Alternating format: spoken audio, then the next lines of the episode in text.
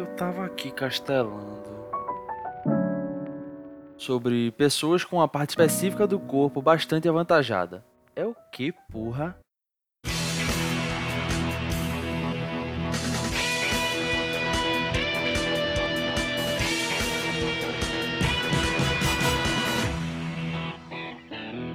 No Castelo Repórter de hoje, pessoas que são discriminadas, marginalizadas, hostilizadas e segregadas somente por terem uma parte do corpo mais avantajada.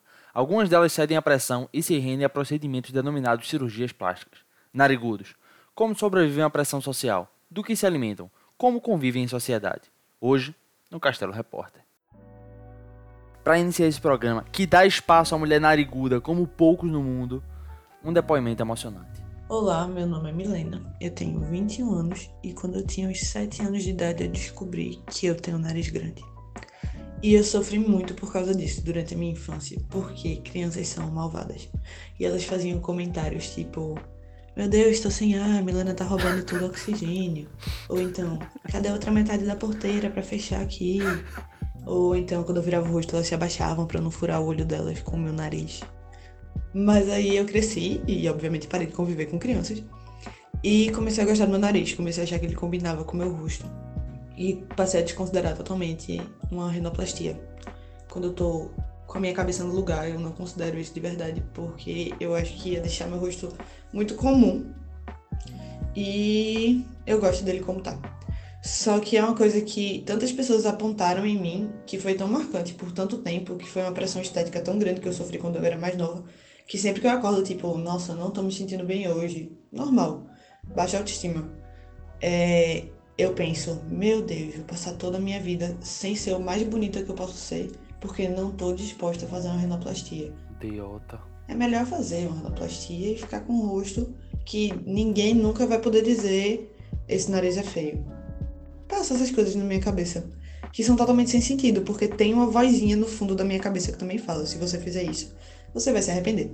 Então, eu acho que é minha voz real versus a voz da pressão que fizeram na minha vida dizendo que isso era feio. E é isso. Esse é meu relato. Obrigado pela atenção.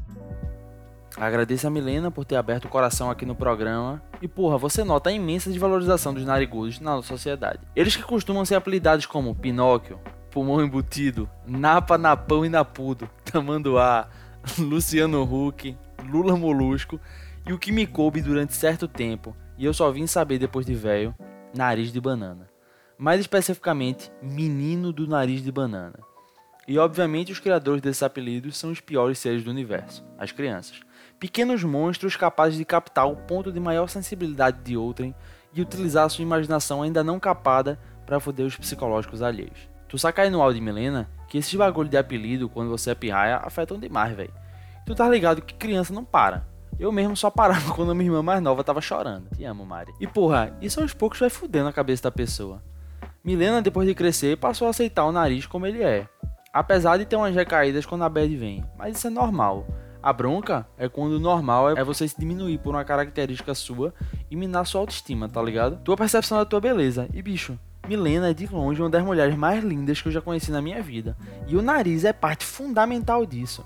É o detalhe que faz a diferença, porra, que torna autêntico, senão é simplesmente mais um rosto comum. Agora eu preciso fazer uma denúncia aqui. O Brasil não valoriza os seus narigudos. Então é com muita dor no coração que eu vou ter que recorrer ao estrangeiro. Se liga na turma com cada napa show que faz sucesso por lá. Mary Streep, que é a chefe do Diabo Veste Prada, Julia Roberts, que é a rainha das comédias românticas, a Raven, de As Visões da Raven, Viola Davis, que é uma mulher do caralho, se você não conhece, pesquise, e Minnie, do Pica-Pau, que é uma mulher sem dúvidas determinada e que segue os preceitos de Maquiavel, onde os fins justificam os meios. Para não dizer que o Brasil não valoriza nenhuma nariguda, tem a queridíssima Daniela Albuquerque, que era apresentadora do antigo programa do Dr. Ray, o Dr. Hollywood, que tem mais horas de Krav Maga praticadas do que de faculdade de medicina. Mas isso aí é só um detalhe. Se você é narigudo ou nariguda, acha que seu nariz pode ser um empecilho pro teu sucesso, seja em qual área for, deixa eu te apresentar uma mulher portadora de um puta narigão. Cleópatra. Irmão, essa bicha falava pra lá de 10 idiomas, entendia de matemática, filosofia, oratória e astronomia. E bicho, sempre que tu ouvir sabia de oratória é uma coisa só. Aquela pessoa que te leva no papo, que sabe falar, tá ligado? Que prende tua atenção e te convence dos bagulho que ela quer. Junto com essa oratória, Clecleo era uma mulher muito simpática, o que só ajudava nesse poder de persuasão que ela tinha. Aí beleza, Cleo era filha de Ptolomeu, algum número romano, e de Cleópatra, alguma coisa. E eles dois eram irmãos. Sim, ela era filha de irmão. Aí o pai de Cleo morreu, e ela, para dividir o trono com o irmão, que era Ptolomeu, algum número romano, teve que se casar com ele. Pois é, você percebe aí que era muito normal o casamento entre família. Era um esquema de você manter a linhagem pura, uma merda de gente antiga. Aí, surpreendentemente, o casamento entre a irmã de 18 anos e o irmão de 10 não deu certo. Aí deu um RBO e Cleo teve que fugir, porque ela tinha que se ligado que as tropas romanas estavam perto demais e botando para fuder. E queria o poder para tirar o povo dela daquela merda. E para fazer isso ela tinha que ter o controle total. O irmão não aceitou e mandou ela zarpar. Nesse tempo aí dessa fugidinha, Pompeu, que era um general romano que tinha se fudido numa guerra, pediu ajuda ao irmão de Cleo, que estava no poder. Ele ajudou o Caba e matou ele. Júlio César, que era outro general romano, ficou puto e foi saber que porra tinha acontecido. E o irmão de Cleo afrouxou e não foi encontrar o Caba. Foi nessa brecha que Clecleo achou a situação para encontrar Julinho sozinho e vulnerável. Ela se enrolou num tapete que ia ser dado a ele, e isso tem muita cara de ser mentira. Mas como eu gostei pra caralho, tá aí. O tapete chegou nele já era. Chave de buceta aplicada com sucesso. Aí ela virou simplesmente a senhora do Egito Teve mais umas guerras, um bocado de coisa, ele embonecou ela, aí foi comprar cigarro e não voltou mais. Aí Cleo foi até Roma atrás dele.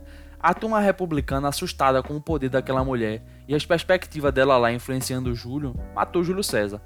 Aí ela voltou para Alexandria, matou o irmão e botou o filho dela no poder. Aí passou um tempo de Boreste relaxando, até que Marco Antônio, que era um caba foda de Roma, chamou Clecleo para discutir o poder na Ásia. Ela já ligada no Caba, que ele viajava na mitologia grega, Deus e os caralho, fez a comitiva dela, que ia chegar lá onde ele estava, toda adornada ao estilo grego. E isso conquistou o Caba. Essa mulher fez ele matar os inimigos políticos dela tudinho e largar a esposa, meu amigo. Parece que amor de rapariga vinga, não é mesmo, companheira do Calypso? Eles tiveram três filhos e cada um ficou líder de uma região. Um caba chamado Otávio, que era outro poderoso de Roma, se ligou nessa aliança Marclópatra e passou a atacar os exércitos e território deles até que cercou os dois e reza a lenda que eles se mataram. Otávio ainda matou os três filhos que eles dois tiveram para não ter perigo dessa turma se reerguer. Aí me diz, essa mulher tocou o zaralho num puta pedaço do mundo, num dos impérios mais fortes da história, sendo narigudaça, papai. Por que tu não consegue fazer as tuas coisas, carai? Respeita o nariz que tu tem no meio da cara. Tô puto, vamos de depoimento. Olá, eu me chamo Jéssica, tenho 22 anos e é um gigantesco nariz. para mim é muito bom poder falar disso hoje com total aceitação, sem querer mudar, sem querer fazer diferente, sem querer gastar com cirurgia, porque durante toda a minha adolescência e parte da minha infância, é, eu tinha o maior sonho fazer uma rinoplastia, eu tinha o potinho da rinoplastia.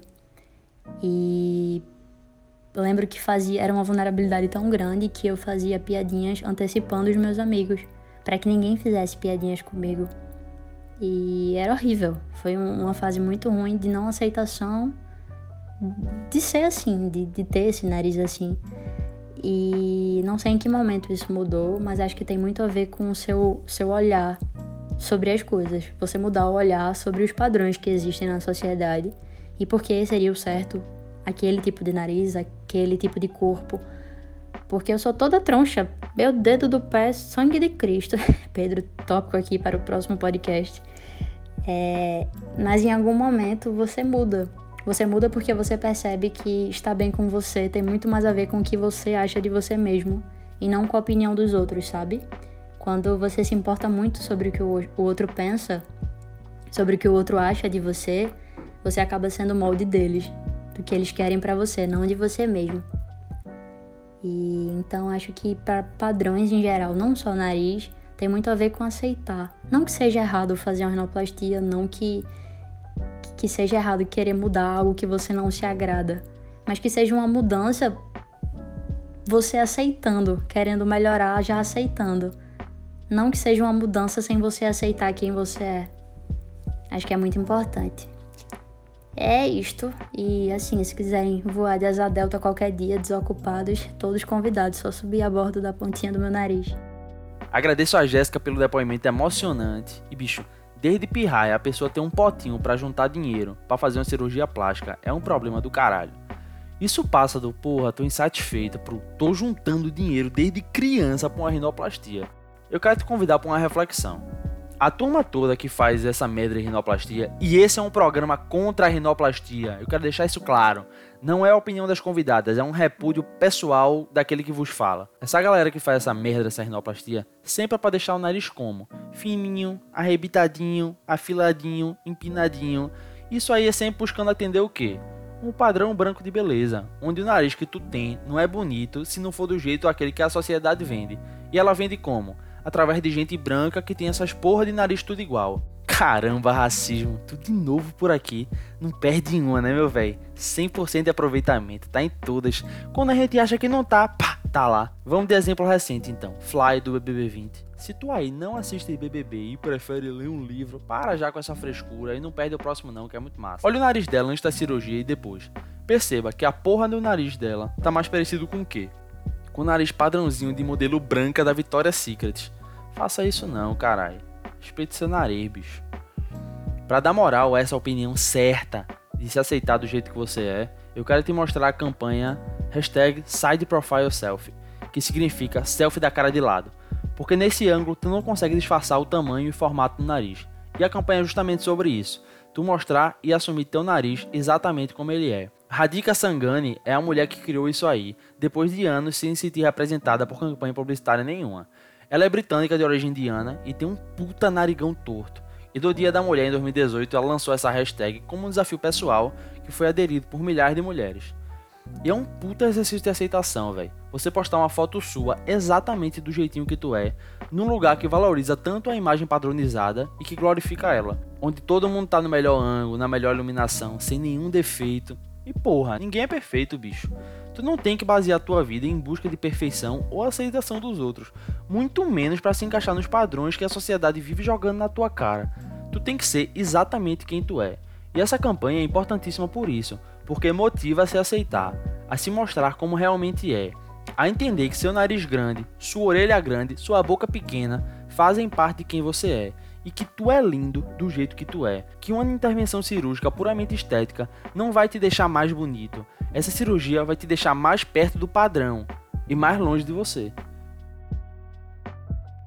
Esse foi o programa. Se tu quiser entrar em contato, o e-mail é eu tava aqui castelando@gmail.com Segue lá no Insta, no arroba eu tava aqui. Se tu curtiu o programa, compartilha esse episódio com pelo menos uma pessoa que tu acha que vai curtir.